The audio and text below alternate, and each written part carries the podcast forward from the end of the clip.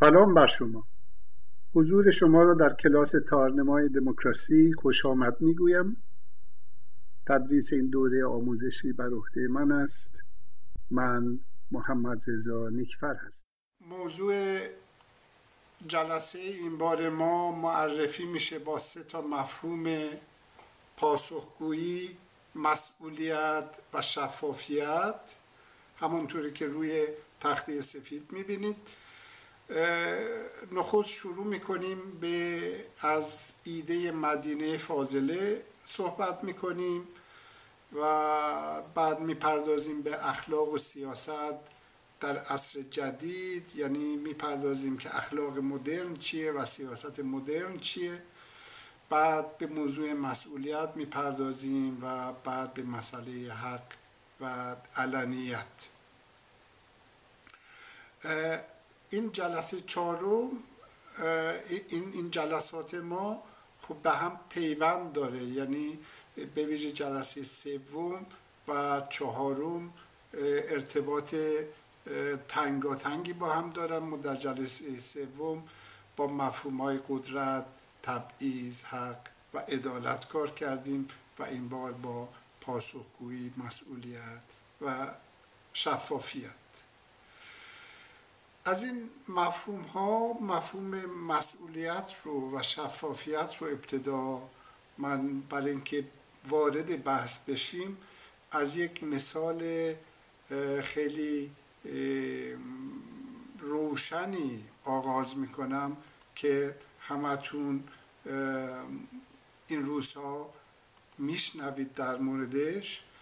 و اون مثال روشن هم با یک تصویری می‌تونم نشون بدم فورا همه در جریان قرار می‌گیرن که موضوع چی هست. در ما الان در بهمن ماه هستیم. از دی ماه امسال 1390 و بهمن ماه و همین روزی که برش هستیم یک مسئله بزرگی که در ایران مطرح است مسئله بالا رفتن بهای ارزهای خارجی بهای تلاست و به سخن دقیقتر مسئله کاهش بهای ریال تا حد پنجاه درصد. دو سه هفته تموم پشت هم نفس ها در سینه تنگ شده بود و چشم ها با حیرت پشت شیشه صرافی ها رو می‌دیدن یا توی سایت ها دنبال می‌کردن این سقوط ریال رو. ولی هیچ مقام مسئولی پیدا نمی‌شد که قضیه رو توضیح بده و هنوزم توضیح ندادن. مجلس خبر دارید که جلسه گذاشت. مسئولان رئیس بانک مرکزی وزیر اقتصاد اینها در جلسه نرفتند. دوباره جلسه گذاشتند. بازم نرفتند. ولی بالاخره یک جلسه گذاشتند که جلسه جالب اینجاست که جلسه غیر علنی گذاشتن و بالاخره اینا رفتند و ما خبر نداریم چی گذشته در اون. و دیروز بوده این جلسه و نمایندگان مجلس به رسانه ها گفتند که توضیحات قابل قبول نبود. یعنی قانع نکرد کسی رو. در این مدت رئیس جمهور احمدی نژاد هیچ توضیحی نداده در مورد این مسئله و فقط به صورت جانبی و حاشیه‌ای مطرح کرده که این توته است. توته یک جریان های خاصی. حالا این جریان ها چی کسی نمی‌دونه. و توته رسانه هاست. و از جمله گویا یک رسانه SMS زده و این SMS باعث شده که این ریال اینطوری سقوط بکنه. خب این یک نمونه ای هست از وضعیتی که در کشور می‌گذاره. یعنی بیاید نگاه کنید خسارت مادی و معنوی این موضوع چیه؟ چقدره؟ صادرات واردات دچار اختلال شده تولید دچار اختلال شده همه قیمت ها بالا میره و این عدم اعتماد به ریال تاثیر روانی عمیقی به جا می‌گذاره که به این سادگی ها جبران پذیر نیست. از این نمونه ها ما خیلی داریم در کشور که حادثه رخ میده چیزی پیش میاد ولی هیچکس پاسخگو نیست. جوانای مملکت رو می‌کشن در اون کهریزک. چی شد؟ بالاخره نفهمیدیم چی شد. در کوه دانشگاه تهران چی شد؟ نفهمیدیم چی شد. کشتار بزرگ دهه شست رو داریم و کشتار به ویژه تابستون شست و هفت رو داریم. چی شد؟ کی دستور داد؟ روی چه حساب؟ هیچ توضیحی وجود نداره. چرا جنگ رو طول دادن؟ با اینکه احمقانه بود این کار و حتی از زبان خودشون هم میشنویم که از مدت ها پیش به این نتیجه رسیده بودند که نمی‌تونن ادامه بدن ولی الان هیچ کس مسئول نیست. و جالب اینجاست که حکومت در رأسش کسی قرار گرفته که ولی فقیه و مسئولیت اون هست ولایت مطلقه فقیه. یعنی به صورت منطقی انسان انتظار داره که ولایت مطلقه با مسئولیت مطلقه هم همراه باشه. مسئولیت مطلقه یعنی در نهایت آقای ولی فقیه شما باید بیاد پاسخ بدید در مورد این بحران ارزش پول کشور ولی خبری نیست. حضور ایشون و حضور کسانی نظیر ایشون وقتی هست که مثلا اعتراضی برخیزه انتقادی و اون موقع همه میان در صحنه برای بسیج دادن به سرکوب و امر و نه کردند این مثال ها رو زدم برای اینکه ببینید وضع مسئولیت در اون کشور چی هست. و این موضوع مسئولیت که موضوع سخن ماست در چه کنتکستی در چه متنی باید بررسی بشه؟ یعنی مسئولیت رابطش با نظام سیاسی چی هست و چرا ما دموکراسی رو یک نظام مسئول می‌دونیم و استبداد رو یک نظام غیر مسئول؟ این موضوعی است که ما تو این جلسه می‌خواهیم صحبت کنیم در موردش. می‌دونید که ایران کشور وضع و خطاب است. یعنی از صبح تا شب اینها در بوغ و کرنا میدمند در مورد اخلاق حرف می‌زنند. اساسا گفتن ما آمدیم انقلاب اسلامی کردیم برای اینکه یک انقلاب اخلاقی بکنیم. و آمدیم روانها رو نجات بدیم. جوانها ممکنه به یاد نیارند ولی از پدران مادران شنیده باشند که آقای خمینی جمله مشهوری رو در سال 58 گفت گفتش که اقتصاد یک امر حیوانی است. و ما گفت برای خربوزه انقلاب نکردیم آمدیم برای اخلاق برای معنویت. و الان نتیجه رو ما می‌بینیم.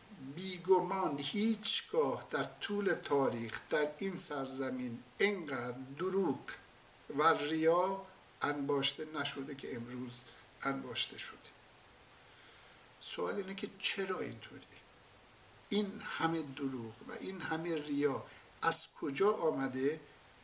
اونم در حالی که مسئولان مملکتی از صبح تا شب دم از اخلاق می‌زنن. حتی کابینه دارای یک مسئول اخلاقی هم هست. یک شیخی میره برای کابینه روب ساعتی نیم ساعتی وضع اخلاقی می‌کنه و بعد کابینه آقای احمدی نژاد کار خودش رو شروع می‌کنه. در مورد وجود این همه دروغ و فساد ما دو تا فرض می‌تونیم بگذاریم. در ساده ترین برخورد به مسئله. فرض نخست می‌تونه این باشه که این همه دروغ و این همه ریا وجود داره چون مسئولان فاسدند فرض دیگه می‌تونه بگیم که صحبت افراد مطرح نیست. یک اشکالی در سیستم وجود داره. افراد مقصرن یا سیستم مقصره هر دو برخورد به مسئله مهم هستن. هر دو برخورد درسته. ولی عمده مسئله سیستم هست. چه سیستمی داشته باشیم که در اون سیاست و اخلاق بتونن با همدیگه ترکیب بشن؟ در برابر همدیگه قرار نگیرن. این موضوعیه که از دیرباز ذهن انسانها رو به خودش مشغول کرده و موضوع سیاست و اخلاق یکی از مسائل قدیم اندیشه سیاسی هست. یکی از آثاری که در این سلسله آثار در زمینه فلسفه سیاسی در اون آغاز قرار می‌گیره کتاب بسیار مهمی هست به اسم یا که به فارسی ترجمه شده دولت و همینطور ترجمه غلطی شده به اسم جمهور اثر افلاتون حالا ما بهش میگیم دولت یا سیاست. پولیتئیا این اثر موضوعش این هست که عدالت چیه؟ یعنی بحثی که در این اثر ما باش مواجه میشیم بحث بر سر مفهوم عدالت. افلاتون در این اثر که حدود فکر می‌کنم باید حدود 370 پیش از میلاد نوشته شده باشه طرحی میریزه برای اینکه عدالت رو نشون بده چگونه در یک سیستم می‌تونه متحقق بشه. می‌دونید که نوشته های افلاتون اکثرشون به صورت دیالوگ هست و در این دیالوگ ها یک طرف سقراط قرار داره به عنوان استاد افلاتون و کسانی دیگه. یعنی مثل حالت نمایشنامه میمونه و کسایی که در این دیالوگ شرکت می‌کنن از طریق پرسجو و از طریق گفتگو و این پرسجویی که به صورت کجومجه یعنی میرن این ور میان این ور یعنی از این افراد به اون افراد ولی بالاخره یک راهی رو پیدا می‌کنن برای اینکه به مسئله رو که می‌خوان جواب بدن. در این کتاب افلاتونم بحث شروع میشه در آتن در بین سقرات و چند نفر دیگه و بحث ادامه پیدا می‌کنه و صحبت سر اینه که عدالت یعنی چی؟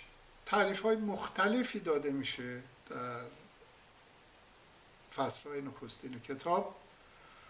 مثلا یه تعریف اینه که سهم هر کسی رو بدیم به خودش. خب چطوری بدیم سهم هر کسی رو؟ اینکه تعریف عدالت نمیشه. چون اینکه چگونه بدیم مسئله عدالت. یه دفعه یکی میاد میگه که عدالت اصلا یعنی بازی اقویا. عدالت یعنی سهم قوی رو بدیم به قوی. سهم بزرگ رو نصیب اون قوی تر بشه. و به این تعریف هم می‌رسن که عدالت در به این نظر هم می‌رسن که در یک حکومت عادل متجلی میشه و حکومت عادل باید در رأسش یک سلطان عادل باشه و این بتونه خوبی رو متحقق بکنه. ولی خوبی یعنی چی؟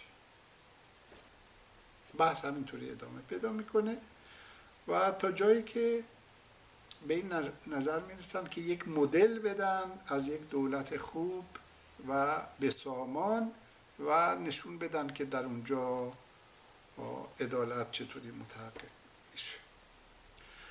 این طرح رو میریزن و این طرح به عنوان یک طرح اوتوپیک به عنوان یک طرح خیالی الان حدود 2300 400 ساله که ذهن بشر رو مشغول کرده و کمتر کتابی است در مورد اندیشه سیاسی که یک جوری درگیر نشه با این ایده ای که افلاتون داده.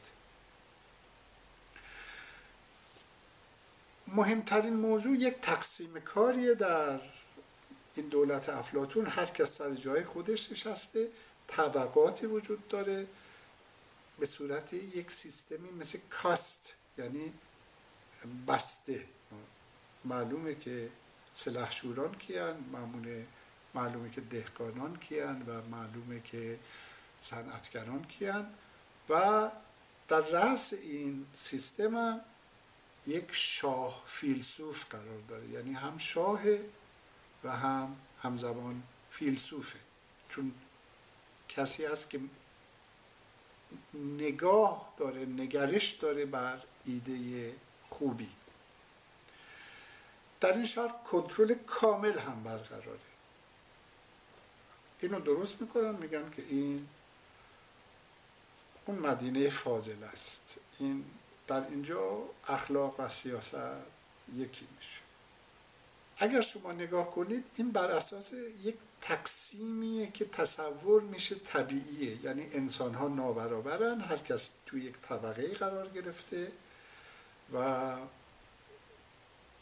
یک نظمی به این مدینه به این شهر میدن که تصور می‌کنن متناسب است با این نظم آسمانی. یعنی در این نظم آسمانی که در ذهن افلاتونه نظم کیهانی که در ذهن افلاتونه در رأس اون ایده است ایده خوبی. شما بگید خدا و هر چی که میایم می‌رسیم بالاخره به این جهانی که مادی هست. و این در جهان مادی در واقع به نوعی اون انسانهای از نظر دید اون هنگام پست قرار گرفت. این دیدگاه منعکس میشه در جهان اسلام و در اسلام هم در دنیای اسلام هم ما کسی رو داریم که همین ایده رو به نوعی پی گرفته.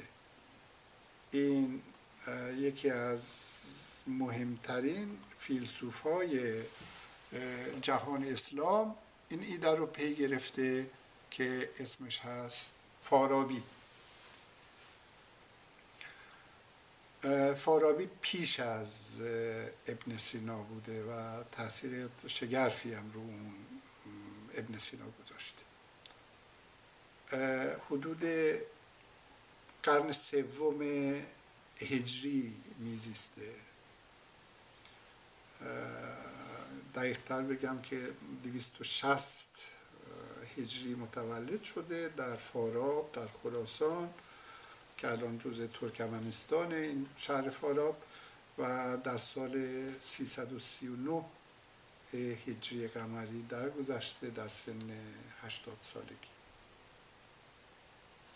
دیدگاه های خودشونو خودش رو در مورد اینکه مدینه فاضله چی است و جهان آرمانی چی هست فارابی در دو کتاب بیان کرده. یکی آراء اهل مدینه فاضله است آرا و دیگه کتاب از سیاسات المدنی است. این فارابی هم این نظمی رو که در مدینه در این شهر برقرار می‌کنه عین همون تصور افلاتونه یعنی یک نظم ارگانیک. در نظم ارگانیک یعنی تصور می‌کنن که این نظم کیهان داره کل جهان هستی داره این منعکس میشه همون جوریه که در بدن وجود داره. یعنی در بدن هم مغز هست قلب هست و هر کدوم کار خودشون رو انجام میدن. مدینه فاضله, فاضله داریم یعنی اون دولت اون شهر پسندیده و نیکو و در برابرش جاهلیه رو داریم. یعنی مدینه که درش جهل حکومت می‌کنه.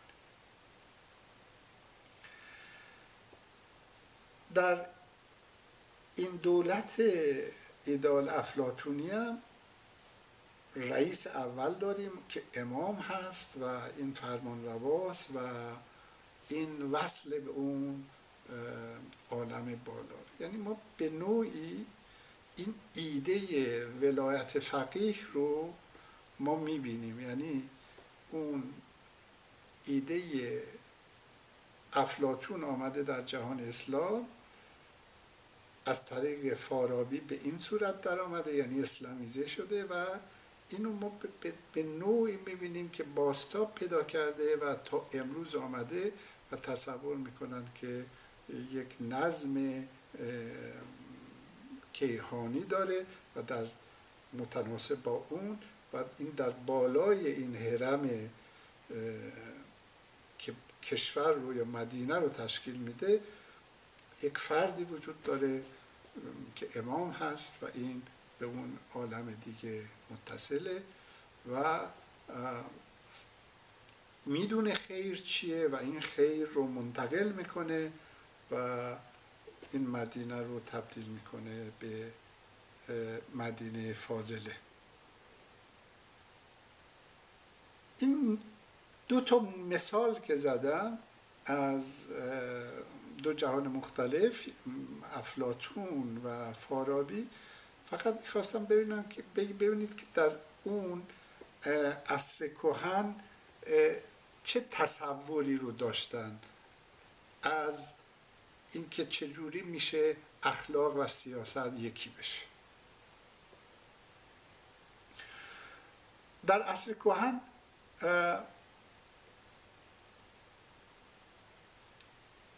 شاخصش این هست که به هر حال یک درامیختگی همواره وجود داره بین دین و دولت و این حد درامیختگی دوره به دوره و کشور به کشور منطقه به منطقه فرق می‌کنه. ولی ما در همه جا این درامیختگی رو می‌بینیم.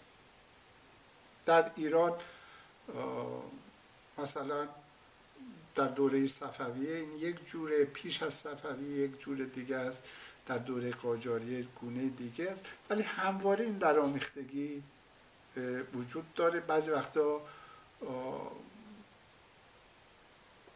ما با یک مقداری فضای آرامتری از نظر کمتر بودن فشار مذهبی مواجه میشیم. در دوره هستن که این دستگاه سرکوب دینی و سرکوب دولتی عجیب در همدیگه میرن. مثلا در دوره حافظ یک نفر داشتیم در یک دوره حکومت می‌کنه و شیراز به اسم امیر مبارز الدین.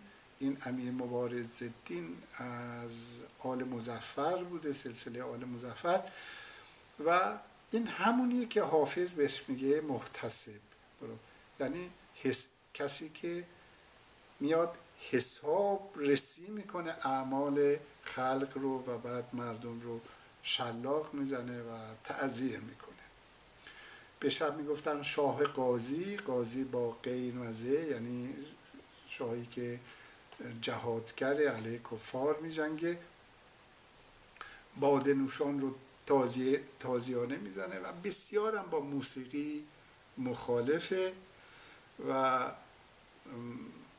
میگن که در وصف اون میگن توی دربار میشست و در حالی که قرآن می‌خوند سرش مشغول خوندن قرآن بود. بعد می آمدن مثلا یک نفر رو مجرم رو می آوردن دربار می گفتن که این مثلا شراب خورده یا چنگ و چقانه زده و امیر مبارز الدین با دست مبارک خودش این مجرم رو میکشت و بلافاصله مینشست روی تخت. و به خواندن قرآن ادامه می‌داد. درست در این دوران هست که اون حافظ اون بیت های مشهورش رو میگه. واعظان کین جلوه در محراب و منبر می‌کنند چون به خلوت می‌روند آن کار دیگر می‌کنند. و این ریا و این درویی رو نشون میده.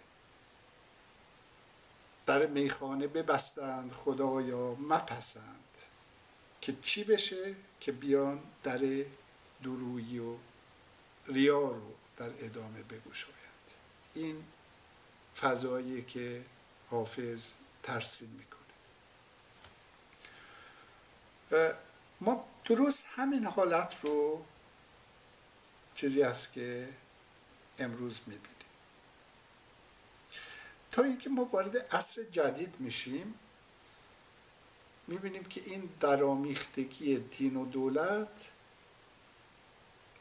یک گسستی ایجاد میشه و دوباره این مسئله اینکه سیاست و اخلاق رو چگونه در هم بیامیزیم موضوع بحث قرار می‌گیره. پیش از اون از دوره افلاتون و نمونه دیگه که بگذاریم اصل قضیه تقریبا همه روشن بود. مثل در جهان اسلام یا در دوره قرون وسطا در نزد کسی مثل توماس اکوینی قضیه روشن بود. توماس اکوینس قضیه روشن بود. یعنی برای اینکه سیاست رو با اخلاق در بیامیزن هی دین بیشتری رو تزریق می‌کرد. ولی این گسست این جدایی ایجاد میشه. بین دین و دولت در عصر جدید به دلایلی که بعدا بررسی می‌کنیم در شاید در جلسه هشتم و طرح میشه از نو که ما چگونه اخلاق و سیاست رو در بیامیزیم. البته این جدایی یک دفعه صورت نمی‌گیره و ما در اتفاقا در پایان قرون وسطا آغاز عصر جدید نمونه های خیلی وحشتناکی رو می‌بینیم از درامیختن دین و دولت با یکدیگه که یک نمونه خیلی مثال زدنیش و خیلی جالبش این حکومتیه که این آقایی که عکسش رو روی تخته سفید می‌بینید در ژنو برقرار می‌کنه. ایشون ژان کالون هست. کالون جز رفرماتور هاست. یعنی این جنبش اصلاح دینی که شروع میشه در مسیحیت با لوتر بعد شخصیت مهم دیگه که ما بعد از لوتر بهش برمیخونیم این ژان کالون هست. اصلش فرانسویه. ولی اون کریرش رو بیشتر در سوئیس داشته و در شهر ژنو.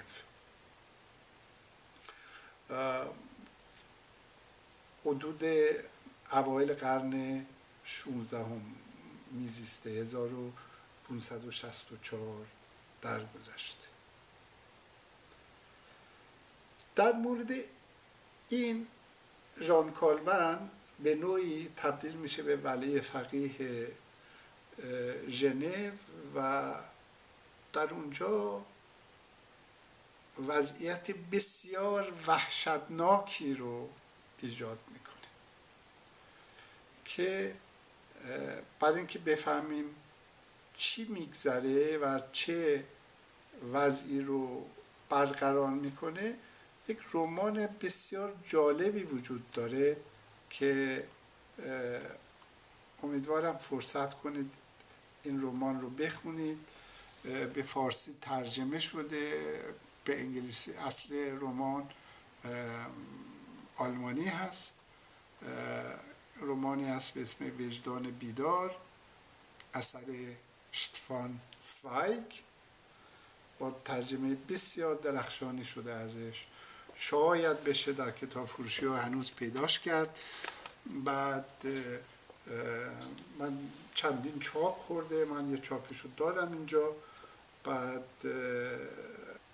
در اینترنت هم میشه این رو به صورت فایل پی دی اف پیدا کرد که من داشتم آدرسش رو پیداش می‌کنم میگردم برای دوستان میفرستم.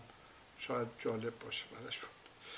در این کتاب در ترجمه فارسی ورق می‌زدم اخیرا.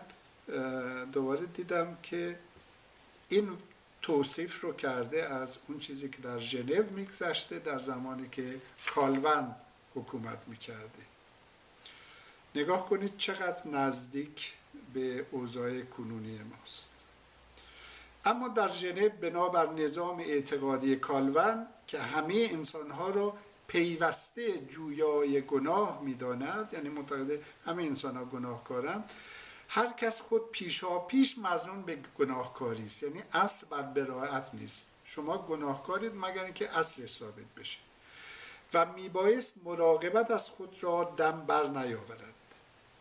از هنگام بازگشت کالون به ژنو یک باره دیوارها همه از میان برداشته می شود و در خانه ها همه باز می شود در هر لحظه از شب و روز ممکن است در کوبه به صدا درآید و یکی از اعضای کاراگاهی عقیدتی برای بازدید سرزده وارد خانه شود. یعنی می آمدن و تک تک خونه ها رو می گشتند و به هر چیز زیبا درست؟ به هر چیزی که یک به یک نشاطی به یک لذت جویی اشاره داشت اینا مشکوک بودن. میگه انگشترها را بر انگشتها و کفشها را در کفشتانها می شمارند پس از اتاق آرایش نوبت به آشپزخانه می‌رسد.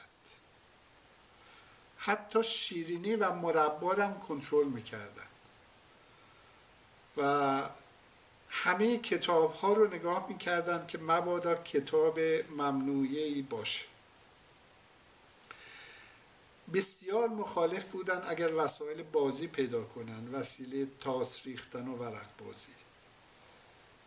بعد میگه حتی در روزهای یک شنبه به تازگی کوچه ها را خانه به خانه در میکوبند تا ببینند مبادا بیار و تنبلی به جای رفتن به مجلس موعظه کالون و مجلس خودسازی ماندن در بستر را خوشتر داشته باشد و به هر حال این وضعیتیه که این کالون برقرار می‌کنه. این یکی از آخرین نمونه های خشن در واقع این در آمیختگی دین و دولت هست در, در اروپا. ما وارد عصر جدید که میشیم دیگه با این نوع اخلاق جامعه رو نمیشه اداره کرد. یا بر اساس اون چیزی که افلاتون یا کسی مثل فارابی می‌گفت که اساسا مبتنی بر نابرابری یعنی مبتنی بر تبعیضه و تبعیض بسیار مهم اینه که یک نفر هست که می‌فهمه و بقیه نمی‌فهمن. یک نفر هست که خیر رو تشخیص میده و بقیه تشخیص نمیده و اون کسی که خیر رو تشخیص میده یا کسانی که خیر رو تشخیص میدن اونا باید بگن که ما چه کار باید بکنیم اصل جدید اساسش روی کردش بر ایده برابریه و نظمی هم که ایجاد می‌کنه بر اساس ایده برابری هم سیاست در عصر جدید فرق می‌کنه و هم اخلاق در عصر جدید فرق می‌کنه. ارزش های اخلاقی مدرن چیه که فرق می‌کنه با گذشته؟ ارزش های اخلاقی مدرن ایناست. راستگویی دوری جستن از خشونت احترام به همگان رواداری و مسئولیت پذیری اینها خوی پسندیده مدرن خوی پسندیده دوران کهن اساسا مبتنی بر عبودیت. این خوی پسندیده مدرن مبتنی است بر برابری. کسی عبد کسی دیگه نیست. کسی بنده کسی دیگه نیست و کسی بر کسی دیگری ولایت نداره. همه یکسانن و کوشش می‌کنن با رواداری با یکدیگه زندگی بکنن. این اخلاق مبتنی بر تبعیت رو مبتنی بر ولایت رو ما نمونه کاملش رو در جمهوری اسلامی می‌بینیم. دیگه همه مردم از مجموعی از بی اخلاقی ها در این سیستم خبر دارن و وقتی پرده بیفته خواهیم دید که چه فجایعی وجود داشتن و که به تصور در نمیاد. یعنی کهریزک اوین اینها نمونه هایی هستند که رو شدن. بسیاری از نمونه های دیگه مطمئنا وجود داشته. خب برگردیم به سوال خودمون که چگونه در عصر جدید اخلاق و سیاست رو در بیامیزیم؟ وقتی که ولایت در کار نیست تبعیت و عبودیت در کار نیست و نشه به شیوه کالون کنترل کامل کرد یا جمهوری اسلامی یا به یک صورتی در عصر جدید هم ما می‌بینیم در عصر جدید یک بار دموکراسی نمیاد فاشیسم هم میاد. در نمونه های فاشیستی می‌بینیم. اون چیزی که میگیم در واقع تصور مدرن و این مدرن رو در مفهوم خیلی مثبت نرماتیو به کار می‌بریم می‌خوایم ببینیم که چی هست. از این دلامیختگی سیاست و اخلاق. از یکی از فیلسوفان رو استفاده می‌کنم من برای اینکه موضوع رو توضیح بدم که چگونه پاسخ داده میشه. این فیلسوفی که ما ازش کمک می‌خوایم به ما که یک توضیح بیابیم برای مسئله اخلاق و سیاست فیلسوف نامدار آلمانی ایمانوئل کانت هست. بحث کانت رو و دیدگاه کانت رو ما فرصت نداریم که زیاد بگیم چون یک دستگاه نظریه بسیار پیچیده ای داره. خلاصه صحبتش رو اگر بخوایم و نتیجه کلامش رو به این صورت می‌تونیم خب می‌دونید اخلاق در نزد کانت اخلاق هست بر اساس وظیفه و بر اساس اون چیزی که بهش میگیم حکم قطعی. حکم قطعی یک اصطلاحی است در فلسفه کانت به آلمانی در کاتگوریش ایمپراتیو به این معناست که خیلی ساده هر کاری رو که می‌خوای بکنی عمومیتش بده. ببین آیا در عمومیتش پسندیده است یا نه. ما میگیم اون چه که بر خودت نمیپسندی بر دیگران هم مپسند. اگر فکر کنیم که این کار رو اگر ما بکنیم این سوال رو بکنیم اگر همه این کار رو بکنن چی میشه؟ اون موقع اگر موجه بود که همگان این کار رو بکنن در پس پسندیده است در غیر صورت ناپسند. پس می‌بینید اخلاق در نزد کانت بر اساس نتیجه عمل نیست بلکه بر اساس بنیاد عمله در سیاست ولی ما در یک حوزه مواجه هستیم که نتایج کار مهمه. سیاستمدار خوب سیاستمداری رو می‌شناسیم که به اون نتیجه که گفته برسه. اون حزبش هر برنامه رو در انتخابات اعلام کرد. در پایان دوره نشون بده که اون کار شده و این دستاوردها وجود داشته. پس حوزه سیاست از نظر کانت مبتنی بر هدفه ولی حوزه اخلاق مبتنی بر وظیفه است. خب به نظر میاد که این دوتا اصلا با هم جور در نمیاد چگونه میشه این دوتا رو بر هم به هم نزدیک کرد؟ وقتی که سیاستمدار طبق قانون عمل کنه از نظر طبق کدوم قانون؟ قانونی که مبتنی بر حق باشه. در فضای عمومی از طریق بحث گفتگوی آزاد و به شیوه بخردانه به شیوه عاقلانه در موردش تصمیم گرفته شده.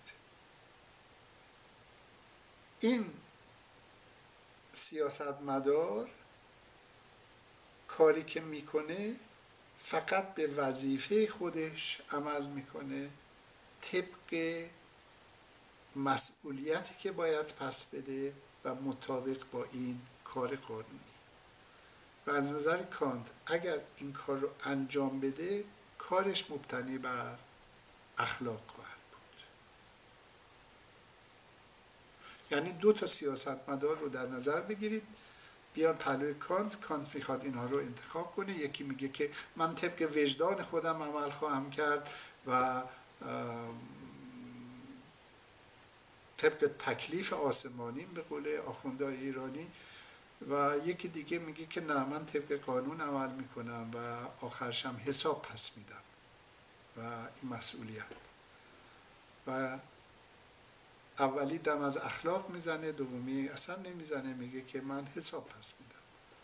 و کانت به ما میگه این دومی رو من برمیگزینم. چرا این دومی رو؟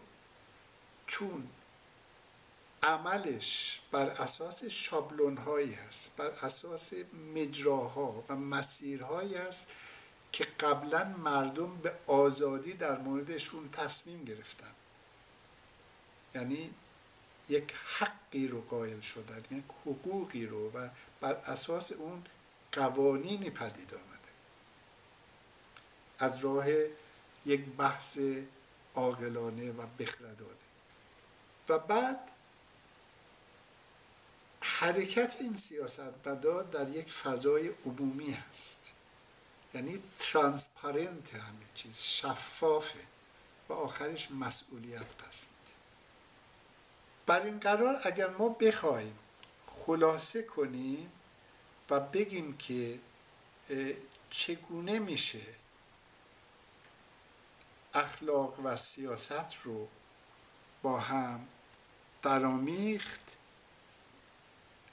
طبق اندیشه کانتی بخوایم عمل کنیم و بگیم یک توصیه ما در این مورد داشته باشیم می‌تونیم به این نظر برسیم که من برای اینکه توی جلوی دید باشه به صورت نوشته مکتوب میارم به سفید. تنها تضمینی که وجود دارد که حوزه سیاست اخلاقی باشد علنیت و شفافیت آن است. یعنی حوزه سیاست باید علنی باشه و شفاف. یعنی معلوم بشه که کی دستور داد کی اجرا کرد چه نتیجه گرفته شد. و هر گام میبایست بتونه بازرسی بشه و کنترل بشه. اگر این شد ما می‌تونیم بگیم یک شانسی وجود داره که حوزه سیاست اخلاقی باشه. خب حالا برای چجوری شفافیت می‌تونه وجود داشته باشه؟ مهمترین رکن شفافیت که ایجاد می‌کنن جامعه رو شفاف می‌کنه رسانه های آزادی. و آزادی بیان و آزادی دسترسی به اطلاعات. وقتی که آزادی بیان وجود داشت آزادی دسترسی به اطلاعات وجود داشت رسانه های آزادی و انتقاد وجود داشتن این حس به سیاستمدار به دولت مرد دست میده که داره تو یک خانه شیشه ای عمل می‌کنه و همه میبیننش. و در این خانه شیشه ای مواظب درست رفتار کنه. هرچند که ممکنه به صورت فردی خیلی آدمی از نظر اخلاقی جالب نباشه. ولی پشت اون که میز مینشینه این چشم ها و این نگاه های انتقادی و این شابلون هایی که وجود داره به اسم قانون این باعث میشه که این رفتار رو داشته باشه. هر جا فسادی رخ میده مطمئن باشید یک گوشه چیزی وجود داشته که بشه پنهان کرد. تا زمانی که این گونه پنهانکاری ها وجود داره حتما فساد هم وجود داره. جمهوری اسلامی کشور نظامی هست که بخش بزرگش پنهانه. و درست در این بخش بزرگ منشه فساده و این فساد پخش میشه در سرتاسر سر کشور. شاخص جمهوری اسلامی فقدان آزادی بیانه یعنی شما در نظر بگیرید همزمان با این اوج بحران ارزی یک حادثه دیگه هم داشتیم. بار دیگه سازمان خبرنگاران بدون مرز جمهوری اسلامی رو محکوم کرد به عنوان سیستمی که بیشترین آزار روزنامه نگاران و نویسندگان در اون هست. اینا لازم و ملزوم همه. یعنی در کشوری که رسانه رو اینطوری سرکوب بکنن درست در این کشوری که این اتفاقات میفته مثل این فسادهای بزرگ. این مسئول بودنه. یعنی شفافیت رو فهمیدیم و دیدیم این شفافیت مبنای اخلاقی بودن جامعه میشه. مسئول بودن یعنی چی؟ مسئول بودن یعنی مورد سوال قرار گرفتن. از جانب کی سیاستمدار جمهوری اسلامی؟ میگه از جانب خدا. یعنی اون در درجه اول پاسخگوست به اون چیزی که بهش میگه خدا. و هر کاری هم می‌کنه.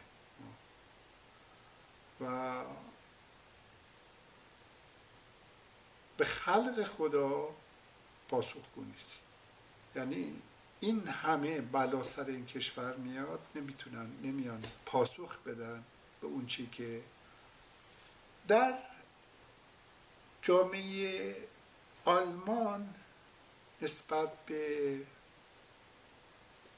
ایران یا جامعه امریکا نسبت به ایران و کلا جوامع دموکراتیک نسبت به یک جایی مثل ایران کمتر در کنگره های حزبی یا در نشست های سیاسی لغت های اخلاقی میشنویم. یعنی کمتر کسی میره بالا و موعظه کنه در مورد اخلاق کمتر کسی مدام از مسئولیت و تکلیف از این چیزها اصلا خبری نیست. چرا؟ چون اینجا یک نظام وجود داره.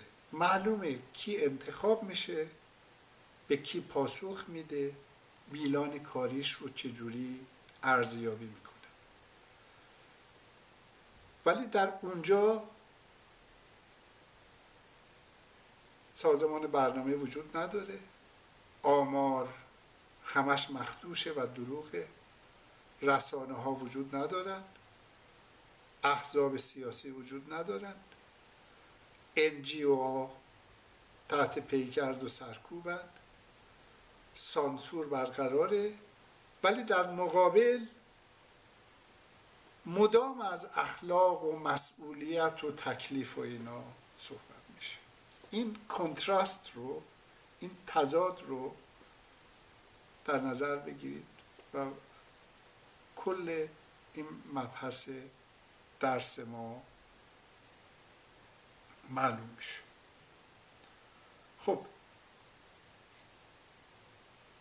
ما یک سازوکار دموکراتیک داریم برای حسابرسی یعنی اینکه پرسیده بشه چه چیزی از کجا آمد و به کجا رفت. همه اینها در یک فضای علنی صورت می‌گیره. و این علنیت که ایجاب می‌کنه مسئولان پاسخ بدن به کرده ها و نکرده ها در کل نظام نظام دموکراتیک یک حالت چک کردن متقابل وجود داره و نگاه این بر دیگری وجود داره. یعنی مجموع این کنترل های متقابل هست که نظام رو دموکراتیک می‌کنه. و در این مجموعه هیچ جایی وجود نداره که خارج از این کنترل دموکراتیک قرار بگیره. یعنی درش ادعا بشه که من به خدا وصلم و من ولایت مطلقه دارم.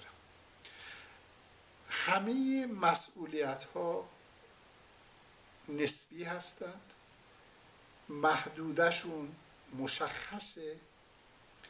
معلومه کی شروع میشه و کی تمام میشه و حتی در یک جایی که به لحاظ زمانی طول عمر یک انسان رو میپوشونه ولی هیته قدرت روشنه.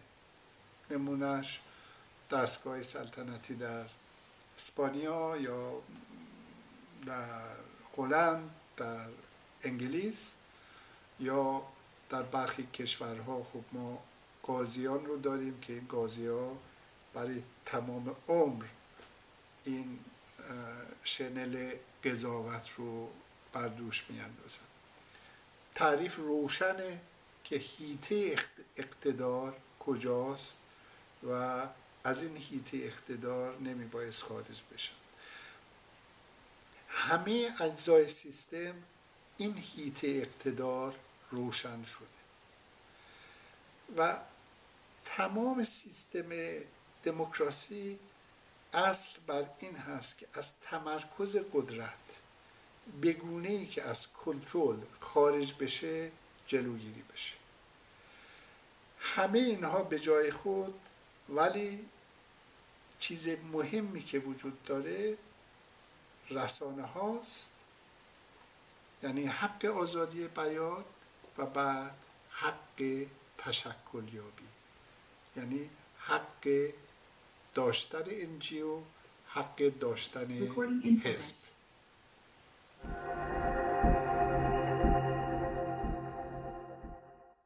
در مورد اینکه این دوران گذار چقدر طول می‌کشه می‌دونید که یک رشته وجود داره در علوم سیاسی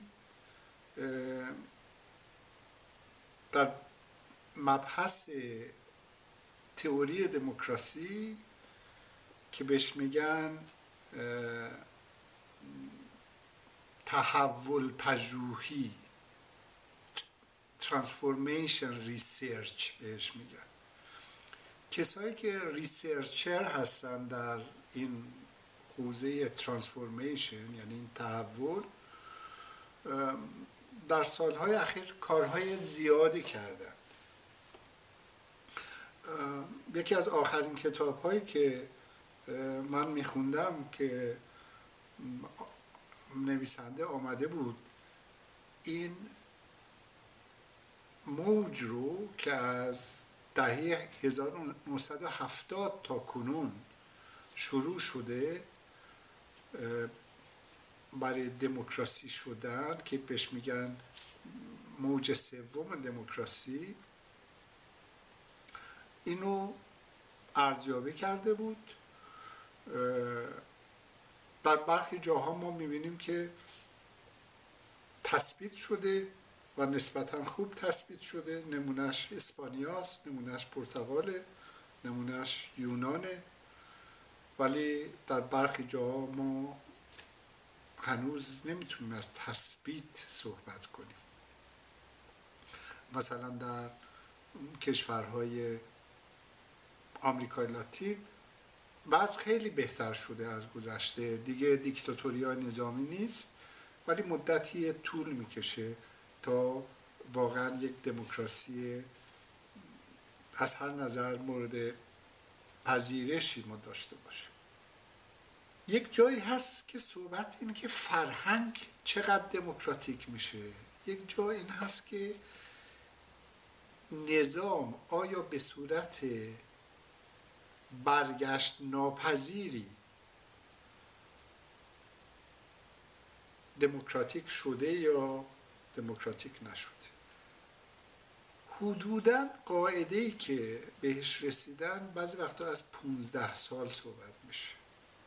یعنی این جدول هایی که حداقل این کتاب کشیده بود به این نتیجه رسیده بود که حدود 15 سال طول می‌کشه که یک نظامی تثبیت بشه. یک متفکر دیگه گفته بود که انتخابات اول میار نیست. اگر در انتخابات دوم برگزار شد به صورت سالم هم برگزار شد و نظام نپاشید می‌تونیم امیدوار باشیم که این جهت دموکراتیک پیدا کرد. ولی از همون ابتدا یک نشانه های وجود داره که می‌تونیم بفهمیم که یک نظامی میمونه یا نمیمونه اون نشانه ها چیست؟ در ایجاد یک بلوک از دموکرات ها یک بلوک نیرومند از احزاب جریان ها و شخصیت های دموکراتیک که این بتونه کشور رو هدایت بکنه و بین این بلوک بین این جبهه بر سر مبانی یک سازش های بنیادی صورت بگیره و درگیر نشن. علیه هم کودتا نکنن از قهر نکنن و کاری نکنن که بپاشه. اینا اگر بتونن این 15 سال رو دوام بیارن دیگه این نظام میره. یکیش پس وجود یک بلوک نیرومند دموکرات. تضمین های اساسی باید وجود داشته باشه برای آزادی بیان و آزادی تشکل سندیکای کارگری احزاب تشکل های جوانان زنان دانشجویان. و کنترل کردن ارتش و پلیس میبایست این تحت کنترل و تحت قاعده قرار بگیره و یک نظام ترانسپارنت. این هم یک چیزه. ولی یک فاکتور هم هست که خیلی مهمه. اون هم بتونه یک نظامی در کشوری مثل ایران به مسئله عدالت پاسخ بده. اگر یک نظامی از یک مجموعه آدم های بسیار لیبرال تشکیل شده باشه خیلی هم شرافتمند باشن خیلی هم اخلاقی هم باشن آدم های مطلقا خشنی هم نباشن. ولی اینها نتونن به مسئله عدالت پاسخ بدن. یعنی این نابرابری های خشن رو نتونن از بین ببرن و نتونن مردم رو امیدوار بکنن که در اینجا با یک زحمتی متعارف می‌تونن به یک سعادت نسبی برسن و یک آسایش نسبی برسن و در حق اونها ستم نمیشه و این امکانات کشور به خوبی به عادلانه توضیح میشه. اگر این کار صورت نگیره امیدی به بقای این نظام نیست.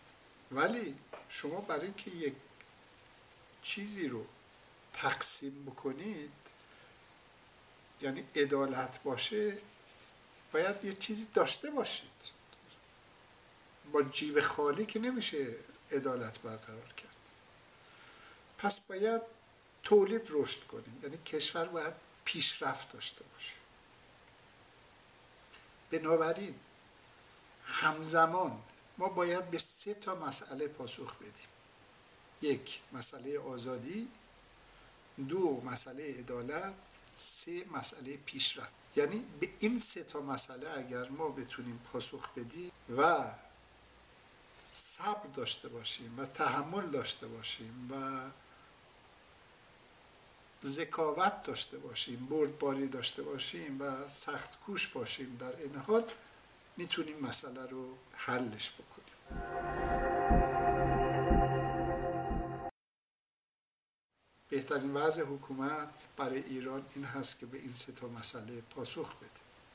یعنی به مسئله آزادی به مسئله عدالت و به مسئله پیشرفت. این مضمونه چگونه و چرا و از چه راهی اینا صحبت های دیگه است. ولی این مضمون باید در این حال ما احتیاج به یک فرهنگ دموکراتیک داریم. یعنی ما یک تحول فرهنگی می‌خوایم. بدون تحول فرهنگی شما نمی‌تونید در واقع دموکراسی داشته باشید. می‌تونید دموکراسی یک وجهش رعایت اگر ما نتونیم اهل رعایت نباشیم نمی‌تونیم دموکراسی داشته باشیم. یعنی این رعایت شروع میشه از توی صف آیا ما رعایت حق دیگری رو می‌کنیم یا نه؟ رعایت آسایش همسایه رو می‌کنیم یا نه؟ رعایت دوستان رو می‌کنیم یا نه؟ این مسئله رعایت اونم نه در یک اخلاق ظاهری بلکه در یک اخلاق شهروندی. چون می‌دونید ایرانیا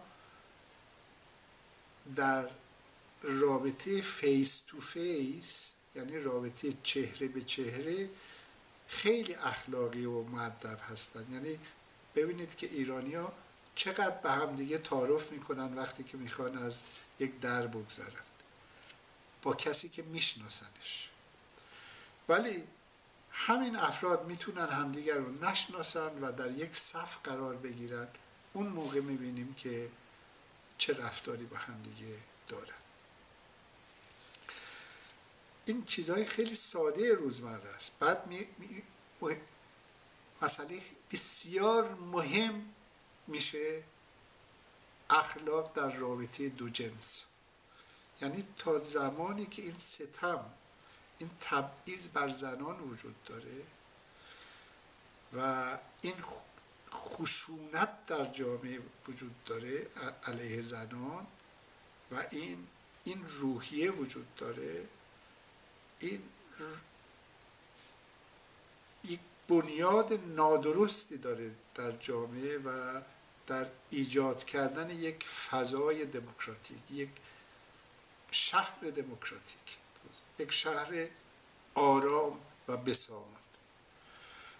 و بعد حقوق اقلیت ها یعنی ما نمی‌تونیم از دموکراسی صحبت بکنیم وقتی که در هر مجلسی و محفلی علیه اقلیت ها علیه اقوام دیگه جوک گفته میشه و همه میخندن. و اینو تشویق می‌کنن با اسمس برای هم دیگه میفرستن. سایت درست می‌کنن در موردش. یعنی شما در نظر بگیرید ما خیلی کار باید بکنیم. یعنی مدرسه باید دگرگون بشه محله باید دگرگون بشه رانندگی باید دگرگون بشه صف وایسادن باید دگرگون بشه دانشگاه باید دگرگون بشه. بسیار چیزها باید دگرگون بشه و مهمتر از همین اخلاق و ادب ظاهری دگرگون بشه. تصور نمی کنم در هیچ جای دنیا گوینده های رادیو تلویزیونش اینقدر قربون صدقه تماشاچی تماشاگر یا شنونده بشن و اینقدر ظاهرشون معدب باشه. ولی در این حال همزمان اینقدر دروغ بگن. یعنی کل سیستم یک ادب ظاهری و یک مهربانی ظاهری داره ولی فقط یک ظاهری است بعد. اونجاست که به سوال این دوستمون می‌رسم که در مورد این اخلاق گرایی در جامعه این هست که ما واقعا یک تحول اخلاقی نیاز داریم. یعنی میبایست حساسیت نسبت به دروغ رو بالا ببریم. در جامعه نسبت به دروغ حساسیت پایینه و این حساسیت باید بالا بره و مسئله مهم نظام دموکراتیک هم قرارداده.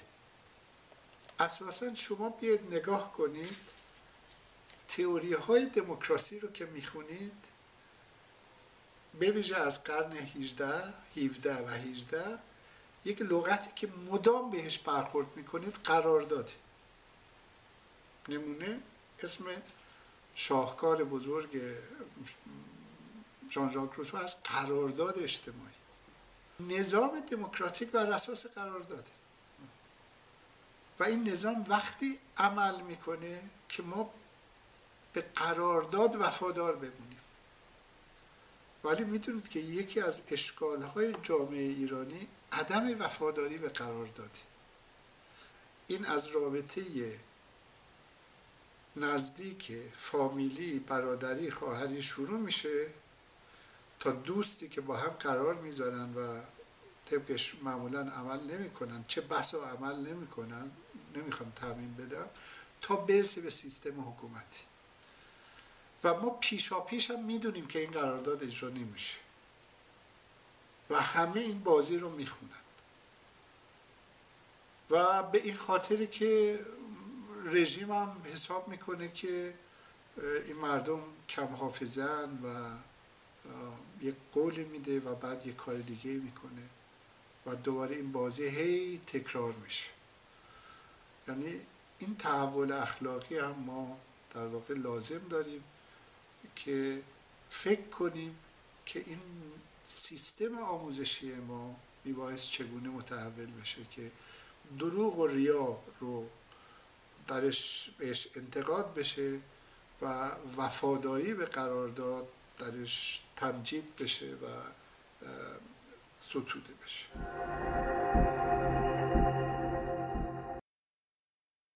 و این استبداد پذیری به عنوان عادت مردم ما می‌تونیم بگیم که بله وجود داره استبداد, استبداد پذیری. یعنی کلا اینطوری بیایم بگیم. یه سیاستی در ایران به صورت سنتی وجود داشته که در این سیاست در این منش یا بینش سیاسی سفید سیاه می‌کردن. یعنی مردم بر حقن و شر مطلق دولت. مثلا پیش از انقلاب می‌گفتن که در واقع این خلق این توده ها علیه این رژیم فاسد می, می جنگه و مدام از این خلق و از این توده ستایش می‌شد در برابر اون شر مطلق که تصور می‌شد رژیم است. الان باز در تکرار میشه. یعنی تصور این که همه چیز به این رژیم برمیگرده. این دید غلطه. یعنی غلط به این اعتبار که ما می‌دونیم که در نهایت این دولت و ملت یه جوری لازم و ملزوم همدیگه است. یعنی اتفاقی نیست که چنین دولتی بر فراز سر چنین ملتی منشینه درست بیگانه میشه ازش و در برابرش قرار می‌گیره. ولی در این حال ریشه هایی داره در این جامعه. و این ریشه ها میبایست مورد انتقاد قرار بگیره. یعنی اون وجهی رو که ما بهش میگیم استبداد پذیری این استبداد پذیری یه بخشش سادگیه و ساده و زود باوریه یعنی یک جور مثبت بهش ممکنه برخورد بشه و انگار که مردم گول می‌خورن. ولی یه وجهش دیگه اتفاقا ریشه داره. ریشه اساسی داره. نمونه مشخصش مسئله زنان هست. یعنی این مرد سالاری که در جامعه ایرانی وجود داره و در این فرهنگ قوی هست یعنی این تبعیض نسبت به زن و این حس تحقیر نسبت به زن در میان مردان و اینکه خودشون رو برتر و بهتر می‌دونن و زن رو ضعیفه می‌دونن و زن رو کم عقل می‌دونن این در فرهنگ این تصور بسیار قویه و باستاب پیدا می‌کنه در سیاست و یک رژیمی هم میاد که اینو تشدید می‌کنه و این رژیم می‌تونه بیاد هجاب رو تحمیل بکنه و این همه تبعیض برقرار بکنه و مقاومت زیادی صورت نگیره از طرف مردان. یعنی مردان ایرانی بسیار میبایست به خودشون انتقاد کنن. حتی تون میگم شرمسار باشن به خاطر مجموعه رفتاری که این رژیم با زنان کرد و حد مقاومت پایین بود. در این معنا می‌تونیم بگیم استبداد پذیر بودن و نمونه های از این استبداد پذیری رو در عرصه های دیگه ما ما می‌تونیم ببینیم.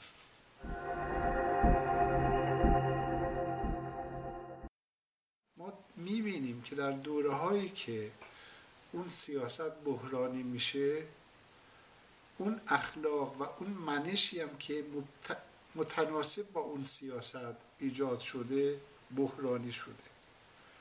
یعنی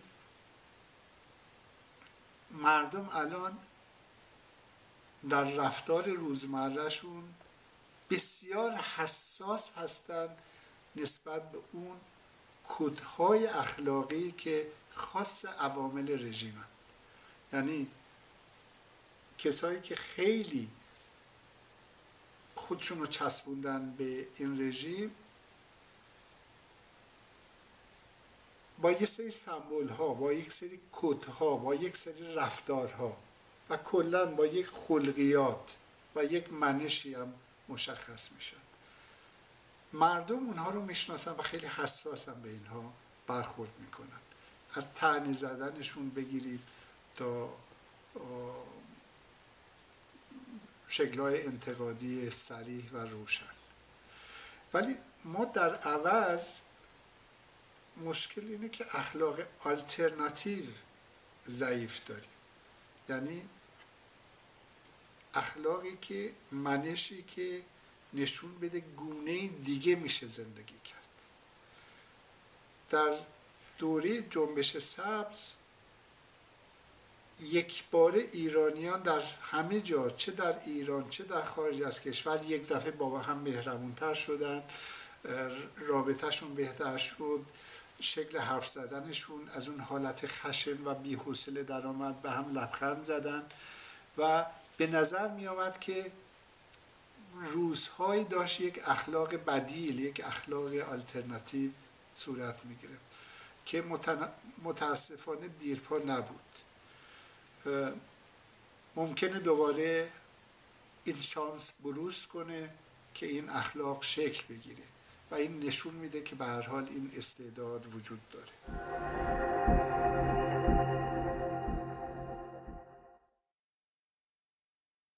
کاملا درسته. من کاملا این رو قبول دارم که شاخص مهمی از پیشرفت و اخلاقی بودن یک جامعه و وجود عدالت در جامعه آزادی زن است یعنی شما در نظر بگیرید که من مخصوصا لغت اخلاقی هم گفتم. برای یک زن در یک کشوری مثل اسکاندیناوی، آلمان، اروپا رفتن حرکت کردن در سطح شهر سفر کردن به تنهایی تنهایی زندگی کردن و کار خود رو پیش بردن در مجموع ساده است. این حرکت به آزادی صورت می‌گیره. ولی شما از هر زن توریستی بپرسید که در کشورهای عربی یا در ایران چه برخوردی باهاش صورت می‌گیره. یعنی اونجا در این نمونه جسارت و این خشونت ما این عقب ماندگی رو هم عقب ماندگی در مجموعه کلمه اخلاقی و رفتاری رو آزادی زن نشون میده که دیگه آزادی از حد سیاست گذشته و واقعا جامعه رو در بر گرفته. خیلی جوامع پیش میاد که خود نظام سیاسی یا اون نظام قانونی در ظاهر امر یعنی حداقل روی کاغذ بسیاری از آزادی ها رو داره. ولی در خود جامعه ما می‌بینیم که این آزادی هنوز برقرار نشده.